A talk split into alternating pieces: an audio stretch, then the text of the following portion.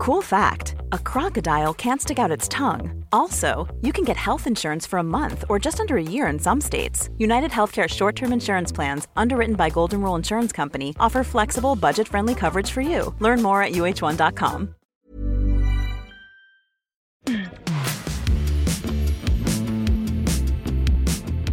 This is The Last Laugh.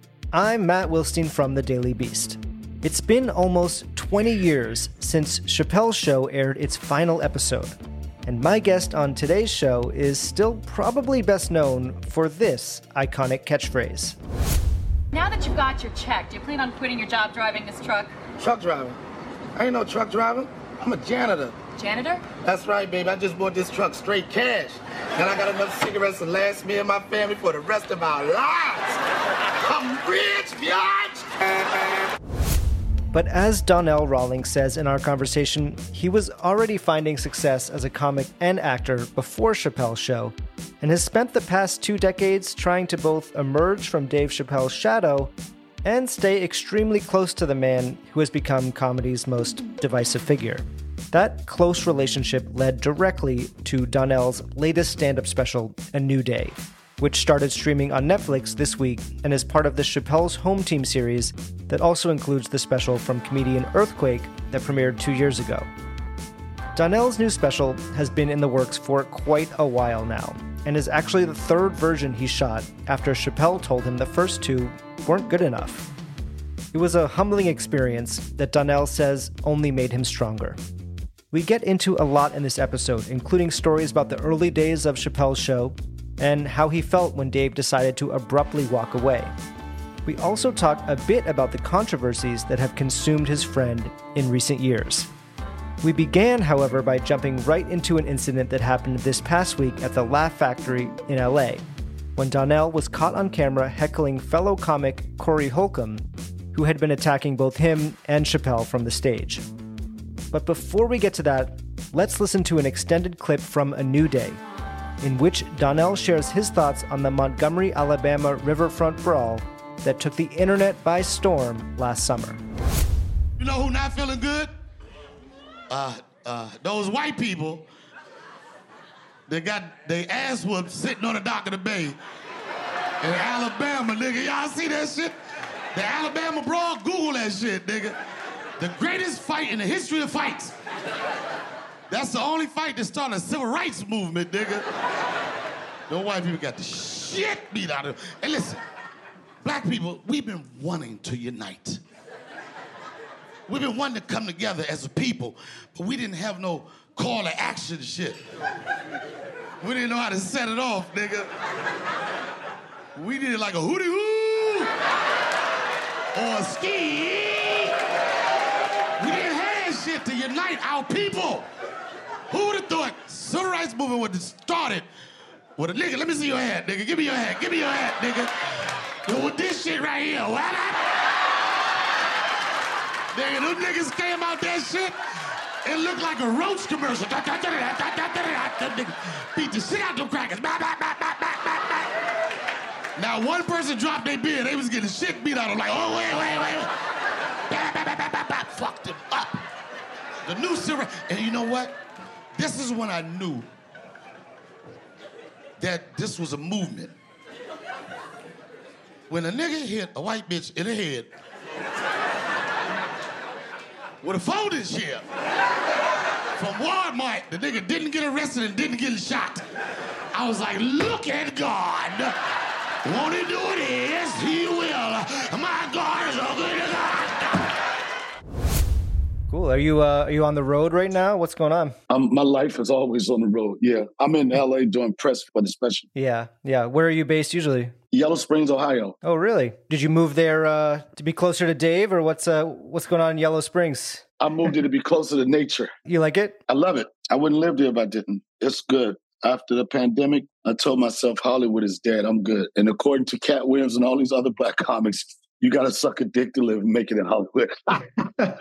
Yeah, that's the that's the message uh, you've been getting? Yeah, that's the message I've been getting. One of my comics, well, I thought he was my friend, said, if you've been in three movies, you have to have suck a dick. And I was like, wait a minute. I've been in three. But he didn't fact check me because I, look at, I looked at his I M D B And he had six movies, so he must have been double fisted. Yeah, that was uh, that was Corey Holcomb. You got you got a you got a little attention for that the other night at the Laugh Factory, right? Yeah, I didn't even want it, man. It was, it was very interesting. I just was, you know, I guess a lot of people don't understand what uh, like loyalty is. And that everybody's like, you stood up for Dave. I didn't stand up for Dave. I stood up for myself. I was trying to tell him I did three movies, right? And then it just, about, I think that there was something underlining before that even happened. But it was unfortunate, but, you know, you keep it moving. Yeah, yeah, yeah. I feel like the yeah people were saying that you were that you were standing up for Dave, and I, I do wonder. Do, do you often feel like you uh you have to come to his defense? People assume that you're coming to his defense uh, in these situations. I don't have to come to his defense, but I do defend him. You know what yeah. I'm saying? It's not like he's like Donnie will go get him, but you know it's it, it's just like when you're as close to somebody. I mean, this is what people understand. It's like, oh yeah, our relationship is not just Chappelle's Show and comedy. Like we are best friends. You know what I'm saying? It's not just like, oh, y'all work together. No, we've been to funerals together. We've been to cookouts together. Well, you know what I'm saying? We have that. So, and especially if you, if you know the relationship that I have with him and somebody. So if you talk like sideways or whatever, you gotta, I can't listen to it. Yeah. You know what I'm saying? Take that shit to somebody else, but not to me, because it's like that. He's like a brother. It's like you say something to my family member, then I'm going to check you. And when I like look back at that um, incident, I say to myself, you know, there's a, a unwritten rule that comedians don't heckle other comedians. But in this case, I wasn't heckling. I engaged the conversation. And I know that he knew that I had a certain feeling about his comments about Dave, because before I ever could say anything else, he's just, he brought Dave's name up. That led, and that led to him questioning my street creds, which I don't give a shit about anymore. You know what I'm saying? At a certain age, you don't care about that. And then you kind of question like who I am as a comic. And to paint, try to paint the picture of me not being funny, that's when I just snapped. Because after thirty years, I said, you can say a lot of things about me. You can say I'm ashy. You can say I'm ugly.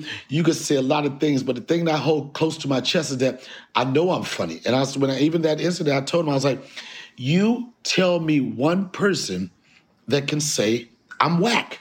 Just one. And then name five people that can even say they ever saw me have a bad set. And I've had sets that weren't funny as the other ones, but I, I take a lot of pride in that. I take a lot of pride in how hard I work to be undeniable. I never, and when I told him, I said, yo, motherfucker, I'm a beast. I never spoke on myself like that. People have said that. I'm a very humble person. And I was like, uh, with that situation, enough is enough. And that's when people try to create a false narrative. Your words speak volume when you go to these platforms, trying to tell people that I'm not funny. And I defended myself. And then I was like, okay, Donnell, you ready for the fight? Then as I looked at it, I started looking at the blogs. I was like, you know what, Donnell, you don't have to fight this dude. Your fans are doing it. I, I didn't have to, I didn't say, everybody, yo, you're bugging, you're crazy, there's no way you can say anything about him, but you can't say that. And I'm ready, you know, I won't start something, but I did in this case. Yo, is mild. It's mild. You know what? You know what? You know what you're doing now? You're a provocateur. You know how to incite people. Ain't nothing mild about my people. Look at you. Ain't nothing. If you was at the mall, they'll put you out with your hot dog in your hand. And guess what? And guess what? And guess what? You can say what you want to say. You can say what you want to say. You calling me a mild comic is totally off. So you're a strong comic. I'm a beast. I'm a beast. I'm a beast. That's right.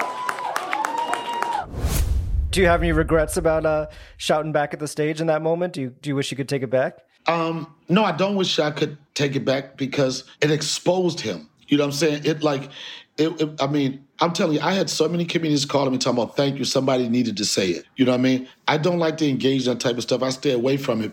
I know that I probably shouldn't have yelled out, but for what the light that it's bringing to, like, who I am as a comic, and the light is bringing to, like, really showing somebody that's really angry and a hater, it was like one of those things that it was unnecessary and kind of necessary at the same time. Yeah, you, you described yourself as... Uh, humble, and I think you had a sort of a humbling moment uh, or two around the the creation of this new special, right? Because it it's been a long time coming. I know it's been through some evolution. So can you kind of tell the story of of what happened with this special and and maybe why it took so long to get here and and and how you're feeling about it now? Well, it started like um, I've always I, most comics are in pursuit to do a special. And if you want to do a special, you want to probably do it on the biggest platform. So for years, I've been in the, what I want to say, radar of Netflix. But for whatever reason, things just didn't pan out. Like, you know, you you like this, okay, I just get this one set. I want a special. I even remember I had a conversation with Robbie Praw maybe like six years ago when I was with Jeff Ross on the um, historical roast. And I said, I, I went to Robbie and I said... Yeah, he's the, the comedy guy over at Netflix. Yeah, he's the, the guy. If you, yeah, if Robbie Praw is the check writer, he's the one that says, yeah, you get a special, you get a special. He's the Oprah Winfrey of it. You get a special, you get a special. Everybody gets a special.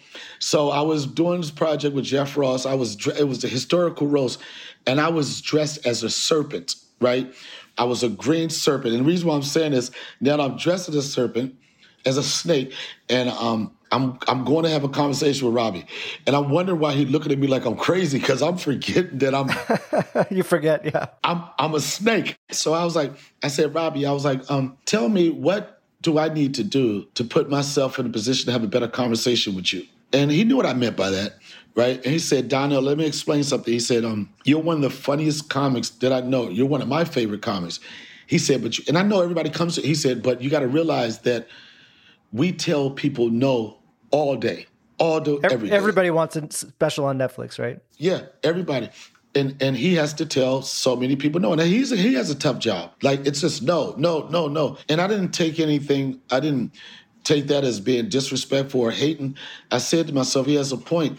So now I have to be undeniable. So I got to go back to the drawing board. And what I mean by that is that every time I go on stage where I'm in front of him or in front of one of his colleagues that can spread the word, I was like, I just got to keep killing and killing and killing and killing and keep killing till he's like, wait a minute. So some time had passed. During the pandemic, we started doing these shows at the um, in Yellow Springs out in the cornfield. So we were like, we at that time, we were the only people that were doing shows. We were like the first group of people that started a bubble. And I would rock every night. Like, every night it was a different set, different set, different set, different set. So Dave had opportunity to see me in a tough environment, like every night, and always switching my stuff. And he said, Donnell, man, I want to produce your special. I've never asked Dave, hey, you want to produce my special? I keep our friendship, our friendship, and I stay away on the business side of that. You know, I'm like, you're my boy. I don't be like, hey, could you do this for me? Yeah, because he has he has quite a lot of uh, sway at Netflix, I think. Yeah, he has a lot of sway at Netflix. So he was like, I want to produce your special. I want to produce your special. I was like, okay. So it was like, no, no, he wanted to, but it wasn't anything we could do because it was during the um, pandemic that he uh, proposed this to me. And at that time, no venue was open. So it was just wishful thinking. So I'm like, and at that time, I, I had made, really worked as a working comic that, um, like that entire year. So I was like, oh man, I can't wait till the things start to lighten up so we can go out and find a venue and everything. So we found the venue in North Carolina, was um, available to do a show, but it was so much restrictions. You know, like you only can have one hundred people. You have to be vaccinated. Did you get your shot, right? Masks, yeah. Yeah, the whole thing. So we went, when we went to this venue, at the, the venue, it was a little theater that hold like six hundred people. Because of the protocol for um, for COVID, I, we Netflix cut my audience from six hundred to three hundred. So now you got to put a screen, like a black curtain in the wall to make us feel a certain way. So I was, my back was up against the wall right off the top, right? We did one show. I did my thing. I thought it was a great show. Um, Dave was livid because he was upset about Netflix uh, not letting the people in. And it was things was going wrong. And he screamed on everybody, man. He held court. He was like, everybody, Donnell is the only person that did his job.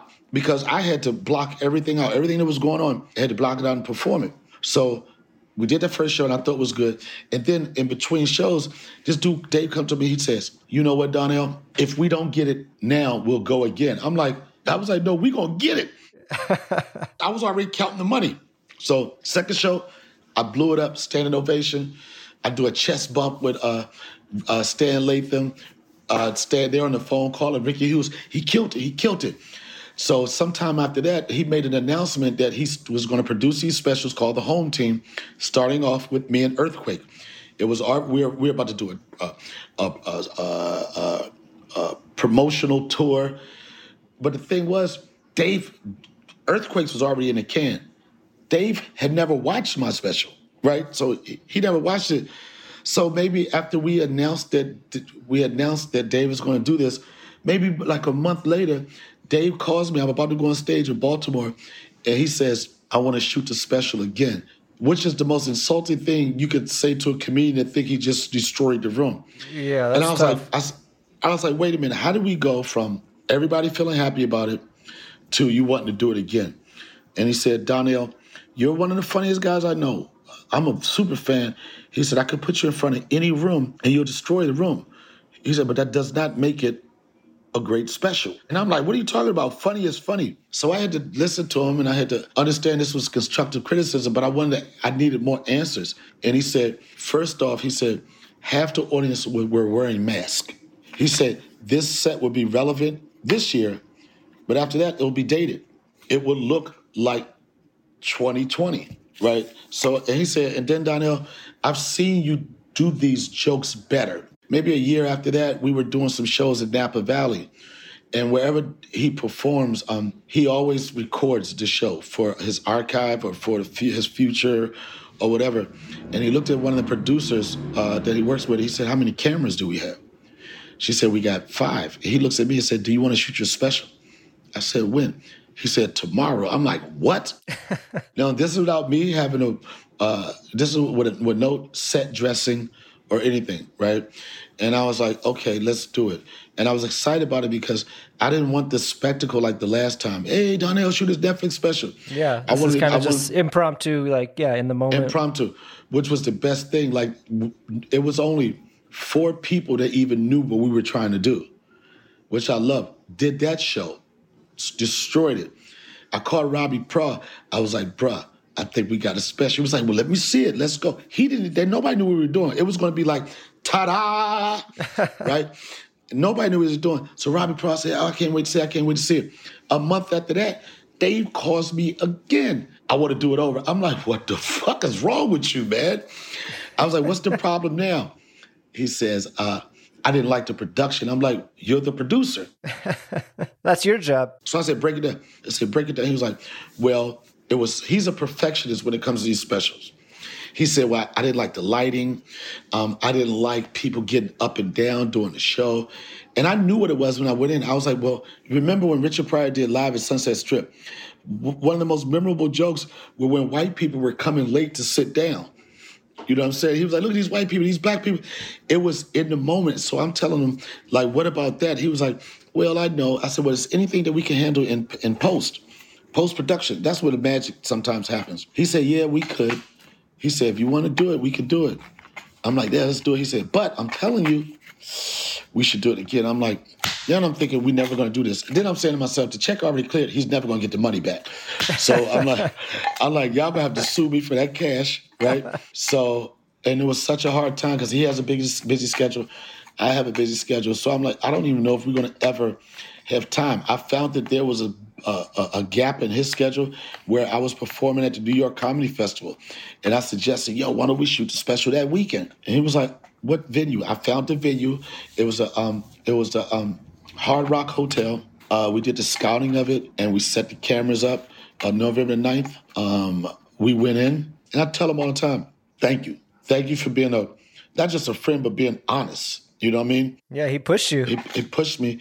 And I think that with uh, the first taping and the second taping, and it only made me stronger. And every time he says something to me, I did the homework. Every time, "Well, don't do this. You should do this." I'll do the homework. He never really bothered me about my jokes or anything. He said, "Donnell, you got that."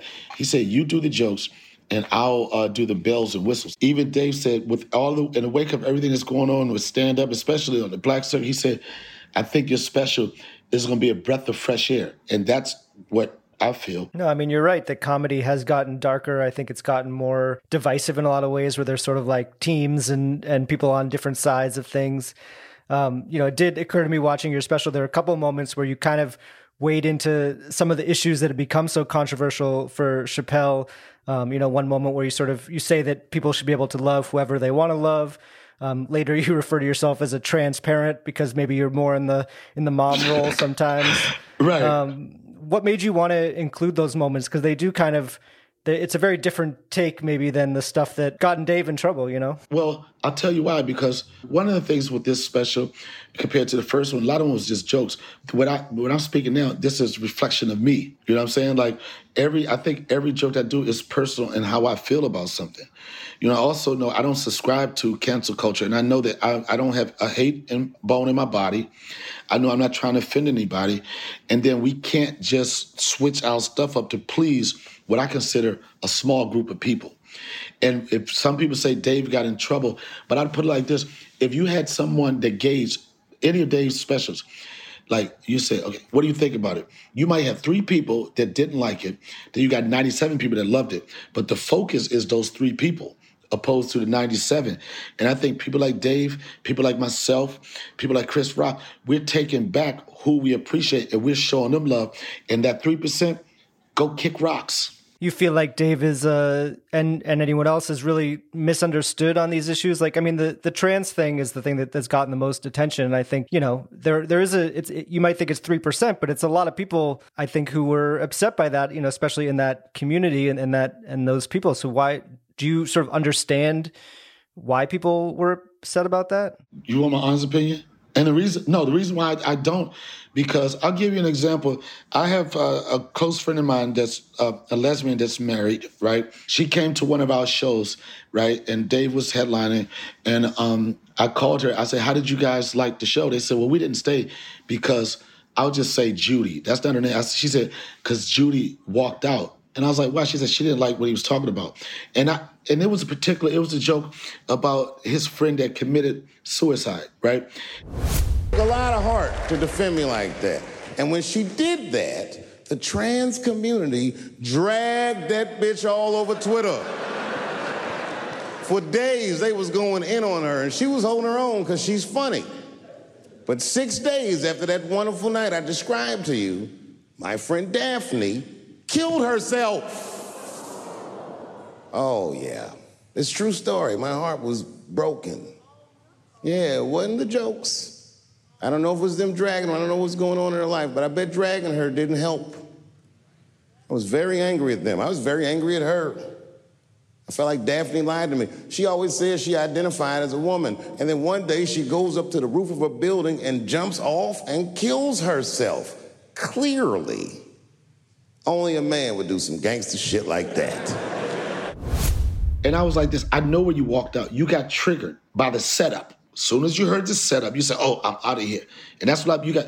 But there's no way anybody could be upset about that joke if they listened to the entirety of the joke and where it went. There's no way. And if and if and if and if you did, it's because you are an overly sensitive person and you're looking to attack somebody, right? And my whole thing was like that. You cannot be upset on how a person feels. And Dave's, I think his point on everything is like this. I understand you. I hear you. I understand and I hear you. But that doesn't mean I have to agree with everything that you're saying. Let's be fair. Yeah, I think it goes both ways, too. Like, he doesn't have to agree with the audience, and the audience doesn't have to agree with him. So if people are offended or they don't like it, then obviously they... They can they can turn it off. But people want to find something to be mad at. I said there's some people are, that aren't happy unless they're mad. And the reason why I take offense at, because you're, you're trying to distort my friend's character. And when I tell you I know the type of person he is, I've seen the type of money he's invested in his community. I've seen him pay for funerals, situations, don't want, it's not in public. It's not in anything. And I know how hard he tries to be fair. But that's why I take offense to it. Coming up, Donnell looks back on those early days of Chappelle's Show and later expresses his regrets about deciding to co-host the series of lost episodes with Charlie Murphy after Dave turned his back on the show and fifty million dollars.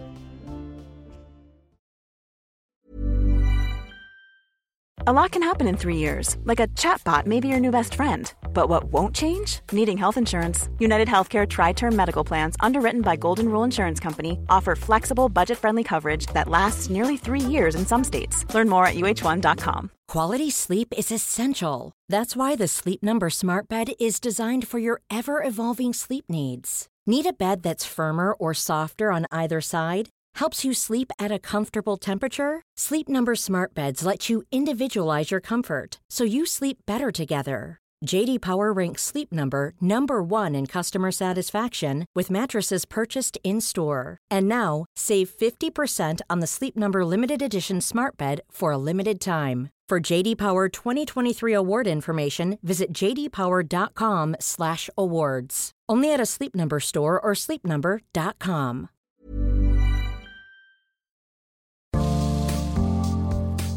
If you're enjoying this episode and want to hear more, please make sure you are following The Last Laugh wherever you get your podcasts. By subscribing to The Last Laugh, you can listen to our episode with Chappelle's Show co-creator Neil Brennan, along with everything else from our free archive. And you'll be the first to hear new episodes when they drop every Wednesday. And while you're at it, please leave a rating and review on Apple and Spotify to let us know how much you love the show and who you want to hear next. Now, back to Donnell Rawlings. So I'd love to go back and, and talk sort of about the earlier part of your career. Um, what was going on in your life and your career um, when Chappelle's Show came along? You were, I think there's this uh, perception out there, maybe people think that that was the first thing you ever did or you kind of came out of nowhere, but you were already doing comedy and, and acting at that time, right? I was, that, this is what people don't understand. And I guess that show was so big that people act like I was, wasn't doing anything before that. Like before that, I was a comic. I came from the black circuit, B E T Def Jam era, right? But some kind of way I got into acting. I had already, before Chappelle's Show, I had already did three episodes of Law and Order. I was already, I had already done H B O's The Corner, which led to H B O's The Wire. I had done so much dramatic acting that people didn't even know I was a, a comedian. Yeah, that's kind of wild. You kind of uh, you you accidentally became a dramatic actor instead of a comedian for a little bit. Yeah, that's what it was. Like people, I did. They was like, "Yo, what's that actor dude trying to be funny?" The first before the first act, the first comedic thing I ever did on television was the Chappelle Show. You know, I was banging. You know what I'm saying? I was I was banging. I was on the come up. And from my class of comics, there was nobody that was doing I was doing. And it just so happened at that time, Chappelle's Show popped off. I was doing a Ricky Lake show. I was doing stand-up all over the place. And everybody's like, if it wasn't, if it wasn't for Dave, blah, blah, blah, blah. The bottom line is Dave Chappelle and Neil Brennan gave me a platform for people to see what I was already doing and what I was destined, what I was destined to do. Were you friends with those guys, or how did they find you or or, or make you part of the show? Well, um, me and Dave were uh, acquaintances because we're both from Washington, D C. And the Washington, D C comics, like our first test of you trying to do something is when you leave. So Dave was younger than me, but he was ahead of me in the business, you know? So, you know, he would come home on Christmas break or whatever, and he would ask, who's the hot comic now? Who's popping? And there was always, he, people would say one name, these other names. But then there was like, at that time, I was on fire. It was like, but there's one guy named Donnell Rawlings, he's popping. And Dave was like, man, fuck him, right? That's what he would say. And then I would ask people, like, who left here that was popping? They was like, Dave Chappelle. I was like, what makes him pop? They was like, he was young, he's young, he's smart, he's been in, he's gonna be, he's been men, Robin Hood Men in Tights. And then I was like, fuck him. So it was like a, like a, not in a bad way. It was just like a, just some competition crap. There. Yeah, competition. So we knew each other. We knew of each other. When I moved to New York, he knew like that's the guy in D C that everybody was talking about. But my connection with the Chappelle Show, Neil Brennan at the time was a P A for, I think, in Living Color. They were going out auditioning people. And Neil Brennan saw me. He was a fan of my stand-up.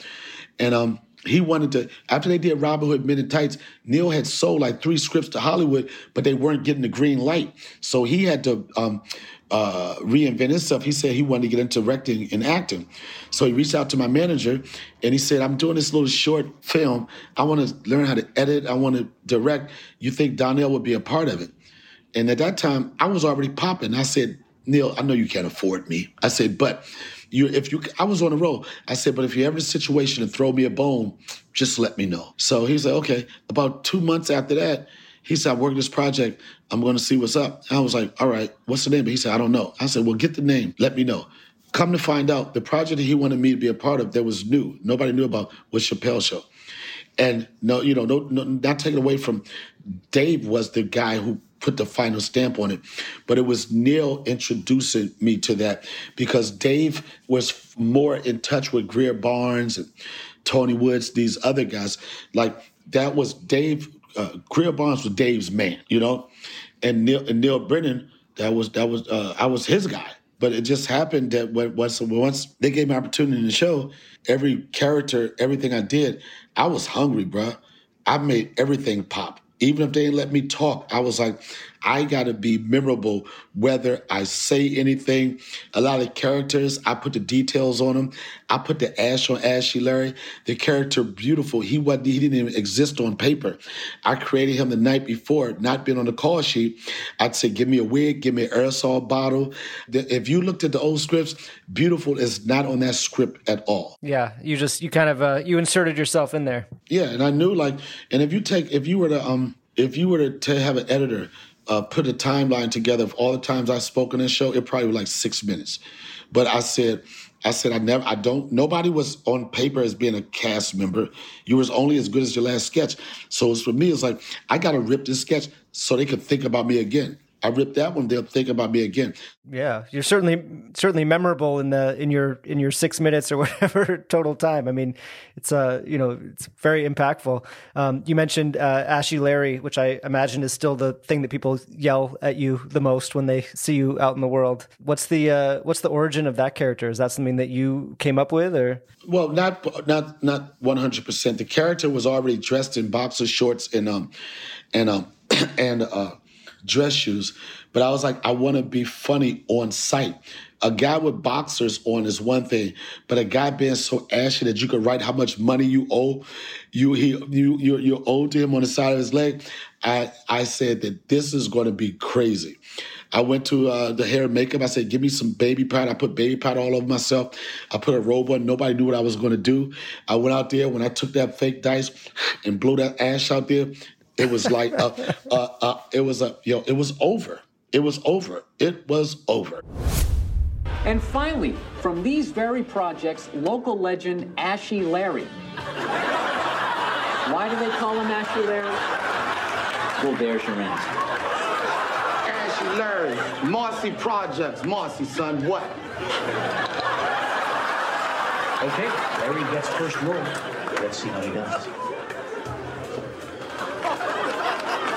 That man is dried and cool to can't tell his ankle. Come on, let's go. I stole this money on my girl purse. She think I'm out emptying the trash. Come on, baby. I need this. So what you need is some chapstick and a set of trousers. Those dice, you ashy motherfucker, start the game. All right, well, I'm about to go from ashy to classy. Was there a moment when you knew that the show was going to be a hit, that it was going to be as big of a deal as it ended up being? The first time, the first time we did wraparounds where you invite an audience to go see them, I felt something. But another thing people don't know, I was a warm-up comic for the show. So I would be the comedy to get you amped up before the show starts. And that's one of the reasons why whenever you saw my character come on, you heard people going crazy. It wasn't for the character so much, because they didn't know him yet. It was for, oh, that was the guy. Yeah. Oh, that's I was smart. very smart. I was smart. Yeah. I was like, I'm like, boy, the days I knew I was coming up, I would go crazy. So as soon as they saw me, ah, ah. And that's what it was. I felt, and the reason why I felt it was something special, because I was still living in Brownsville, Brooklyn then, and I would go to the barbershops. I'd go to the most gangster spots. And for the here, because, you know, in the streets, it took a while for Dave to win those people over. You know, he was always the college guy. You know, he was always the straight-laced guy. But when I started hearing the compliments coming from the barbershops and the liquor stores, all that type of stuff, I was like, this guy has something special. He has something that's going to bring everybody together. And I felt that it was going to be a phenomenal show. Yeah. Um, you know, it's kind of crazy how short-lived it was in a lot of ways. Um, you know, it was like, what, two seasons and a little bit um, after that. When did you find out that that Dave was was walking away from the show and fifty million dollars? Uh, and how did you I feel about out, it at the time? I found out like everybody else through the news, you know, because I, w- I was on a high. Me, Tony, me and Charlie Murphy, we were so pumped up because our names was buzzing. We had a tour going on. We started to make some decent money. We was like, yay, we was excited. We didn't even know. And that's one thing, the behind-the-scenes stuff, Dave and Neil kept it away from us. You know what I'm saying? And we went, we probably, we weren't, we weren't focused on that. We were just like, we was just so happy that Charlie Murphy went from Eddie Murphy's brother to Charlie Murphy. I went from like Ashy Larry to I'm rich, bitch. You know what I'm saying? I'm like this, we gonna make some money, we good. In fact, when when when when they went, when we were going back into production for his show, me and Charlie was a little upset because that meant we had to come off the road for three months. We wasn't going to make that much money. Yeah, you made a lot more money on the road than on the show. Well, I didn't really make too much money on the show, and I'm not saying that to like bitch or anything. And it's so interesting when I hear these stories about these people that were a part of projects that nobody knew was going to blow up. Oh, when I did that, I only made twelve thousand dollars. Yeah, because that was what you thought then. You know what I'm saying? And you knew what it was. You needed a platform. You wanted people to see you. And nobody knew how this was going to turn out. So for those people that be bitching about that or whatever, you know, make sure your paperwork and your contract is in order. You know what I'm saying?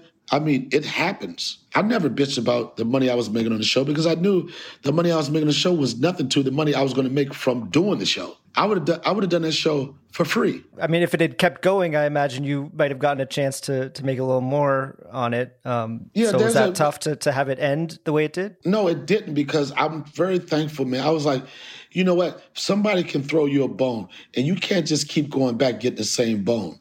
What I'm saying is, I was happy with people seeing who I was, and I didn't. I didn't have to make my money on that show. I'm going to make my money regardless. So that didn't hurt me. I never felt any ill will, like, oh, you messing my money up. I'm like, you gave me enough to go to the next page of my life, and the next page of my life was going to help me go to the next page of my life. I always look further, way ahead. There was a, a great moment when you and Dave kind of brought back some of the characters from the show on S N L in uh, twenty sixteen. I believe it was the week, the Saturday after Trump was elected in twenty sixteen. It was a crazy show on a lot of levels, um, but you were there. What do you remember about about that week and and bringing back those characters and and being uh, getting to do that on S N L? Well, that week uh, it was it was interesting to me because I had just I had surgery on my knee. I tore my patella, you know, so I was going through physical therapy and my knee was hurting. And then when I went out there and they showed us where we had to sit for this Walking Dead sketch, I was like, oh my God, I'm going to break my leg. But just to being around there and seeing him dressed up, seeing like how nice he uh, was as a character actor and just seeing how people received that. It was one thing when we did it, but then when they showed it and when we came on stage, when people went crazy, I was like, man, we did something. It was special. It was nice. And it was also an opportunity for me to be on another another iconic show, S N L. So did you get to hang around the show at all that week, or were you there just to, to film it and, and be there for the for the show itself? Or well, what did you kind of... No, I didn't really hang to. I just, you know, the funny thing about it was I didn't know until like the day before I was going to do it because Dave just forgets stuff. He knew he wanted me to be a part of it, but he, he forgot, forgot to ask you. He forgot to ask me what I did. The smartest thing I did, I knew the time they was taping. I had a show that weekend. I canceled that show. I canceled that show. I said, I got to be available. I count. I had to be available just in case. And just like I thought, the day before, he was like, yo, D, come on. I was like, I'm so glad I wasn't in Pennsylvania right now, you know? And then you did it again a, a few years later, right? Yep, and we killed it again. Those those characters, just people just really, really connected to it. But the interesting thing was that people thought that part was funny, but if they would have saw the stuff that they didn't use, oh yeah. My God, it would have been crazy. It was a good time. Yep. Um, for the, the end of our episode here, uh, we do a segment called The First Laugh. So I'm going to ask you a, a series of questions uh, about some firsts in your career. Uh, going all the way back to childhood, do you remember the first piece of comedy that really made you laugh hard as a kid? Watching it, watch it. As a kid, what was the first thing? Uh, I used to, I know this sounds crazy, but I used to get a kick out of Sanford and Son. I, would just, I just thought that it was like, I, I just thought... that this show was funny as hell. And another thing, I realized that, you know, it wasn't, a, it wasn't uh, the, the fact that it was like an old granddad type of dude that was unfiltered, that was doing this stuff. And I knew part of his career had been doing it for a while, and just to blow up at that age, I was fascinated with that show. You big dummy. Uh, do you remember the first time that you knew that you were funny, that you could make other people laugh? I never felt, I, I was just always the funniest person in the room. I've always, since a kid, I was always the funniest person. But there was never a time when I knew I could make people laugh. I always did make people laugh. I never aspired to be a comedian. I never wanted to do comedy, but I knew if I'm in a room, I was the funniest dude. I was the funniest roaster. I remember I was a little dude, skinny dude, big head, scrawny guy. I didn't like, I don't, I wasn't a good fighter or anything like that. But the funny thing was like, was anytime the guys used to get into beef, like a roaster session, that's the only time they came and got me out the classroom. They'd be like, come on, man, we got to go get Donnell. We going to whoop y'all ass. And I'd go in there, blah, blah, blah. But it just so happened, like, it happened from me going to an open mic, being a heckler, to to lead into a career of thirty years. What about the first time you actually got on, on stage to perform stand-up? Uh, where was it? Uh, how did it go? What do you remember about it? Comic, comic... Comedy Connection at Greenbelt.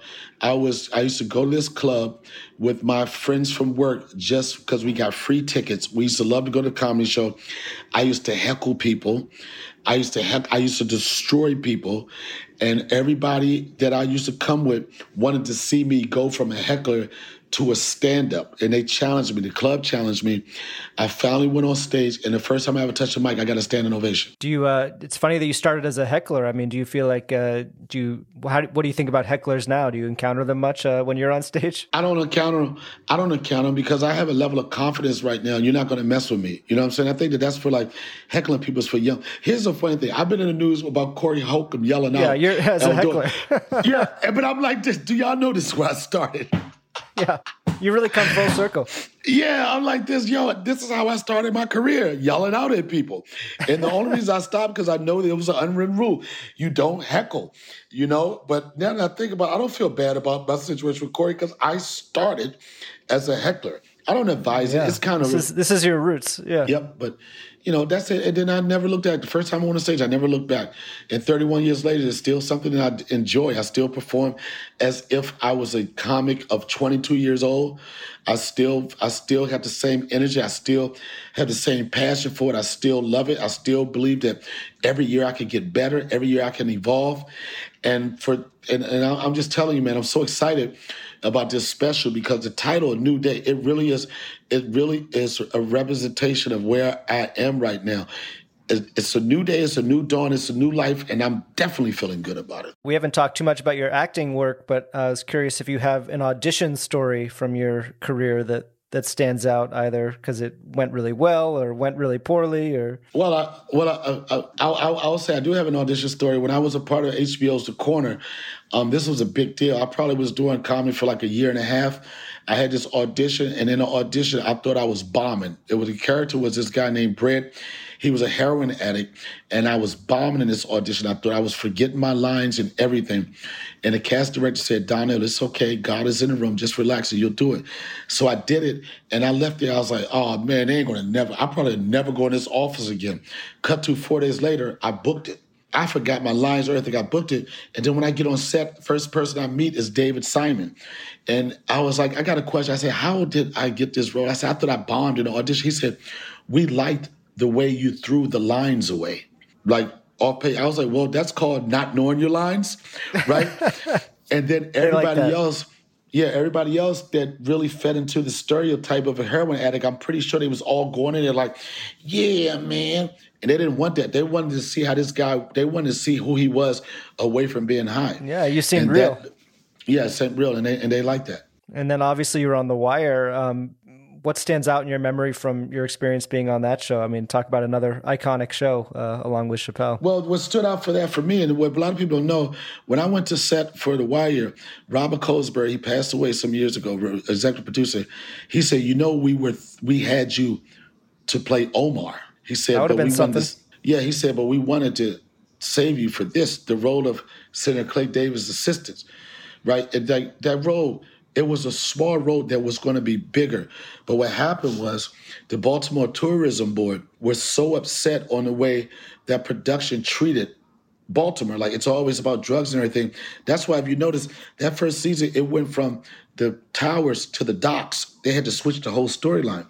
And when they switched the storyline... my Because of the tourism board, yeah. Yeah, and because when they switched the storyline, that's when my character got lost in the arc, and it was over. But I was, and that, I know that character was going to be dope, because that character had his hands in the streets and in politics. I, I was so ready. I was like, oh, this is going to be it. But they switched it. Who are you driving for? Marla Davies. Mm, mm, mm. I love to crack this hair crib. Mm. Yep. Good day's work. Good day's work. What about the alarm system?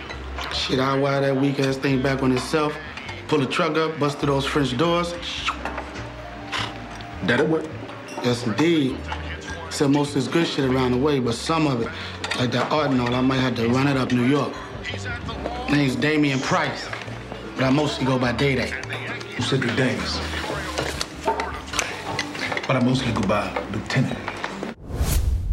Is there something in your career that you said no to that you now kind of wish you had said yes to? Um, no. No. What about something you said yes to that you uh, now kind of wish you'd said no to? Well, not so much a no, but I wish I would have considered considering somebody's feelings. When we did Chappelle's Show, the lost episodes, we hadn't talked to Dave or anything. And uh, Comedy Central had an archive of video. I knew they wanted to do something with that. We didn't know. I didn't know what Dave, Dave's frame of mind was or anything.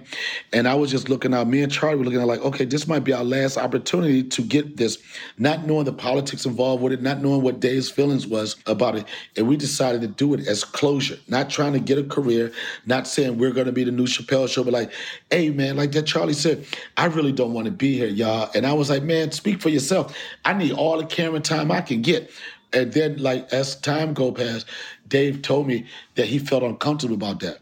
So I do regret that. And I said, Dave, if you would have picked up the phone and let me know and let us know where you were, all you had to do is say, all you had to do is say, I'm not fuck with them, don't fuck with them. Yeah, but he didn't say anything. And it would have been, he didn't say anything. And you two, you got to look at it like this. We young, hungry people, not trying to be disrespectful. We didn't say, yeah, we could do this show or anything. It was almost like a funeral for the show. Mm-hmm. Yeah, yeah. We, it was, we, it was we sort didn't of, do, we didn't we do didn't any more sketches. Happen, yeah. We didn't do any more sketches after he left, anything. It was just like, what did we do with this? That was it. Finally, is there a story or memory from your career that really makes you laugh now but was not funny when it happened? I, I remember saying when I was a young comic, I realized that you can't go for the obvious. And this was way before cancel culture. I was doing this show, and it was this gay guy in the audience, right? And he was heckling me. And what I did was I attacked his sexuality, which he was in tune with. I was like, yeah, you, I can't even say the word right now, right? He said, yeah, you so-and-so. And I thought back then you could say that. People like, oh, he called him a so-and-so, right? He said, yeah, you. And then he stood up and he said, listen, I am more man than you'll ever be and more woman than you'll ever get. Don't make me read you. Bop, bop. And I was like, oh, that was a mic drop. And some years after that, I was on the streets of D C and this guy came up to me. He said, you remember me? I was like, do I? You tried to ruin my career five years ago.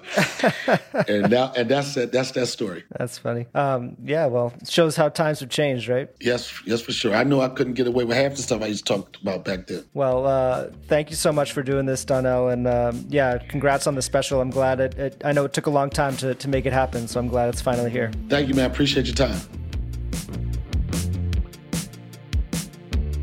Thanks again to Donnell Rawlings for taking the time to chat with me for this week's episode. His stand-up special, A New Day, which is part of the Chappelle's Home Team series, is streaming now on Netflix. And you can get tickets to see him on tour at donnell rawlings dot com. If you want to support The Last Laugh, please help us out by leaving a rating and review on Apple and Spotify. We want as many people to hear this show as possible, and you can help by spreading the word and sharing it with your friends.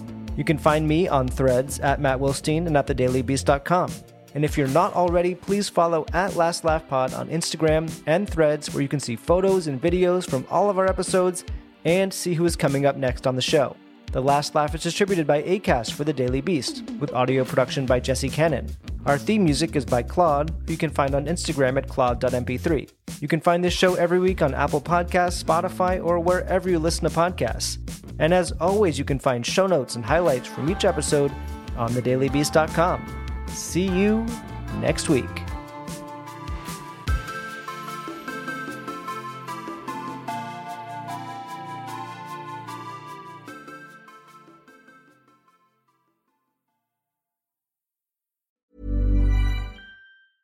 Mom deserves the best, and there's no better place to shop for Mother's Day than Whole Foods Market. They're your destination for unbeatable savings, from premium gifts to show-stopping flowers and irresistible desserts. Start by saving thirty-three percent with Prime on all body care and candles. Then get a fifteen-stem bunch of tulips for just nine ninety-nine each with Prime. Round out Mom's menu with festive rosé, irresistible berry chantilly cake, and more special treats. Come celebrate Mother's Day at Whole Foods Market.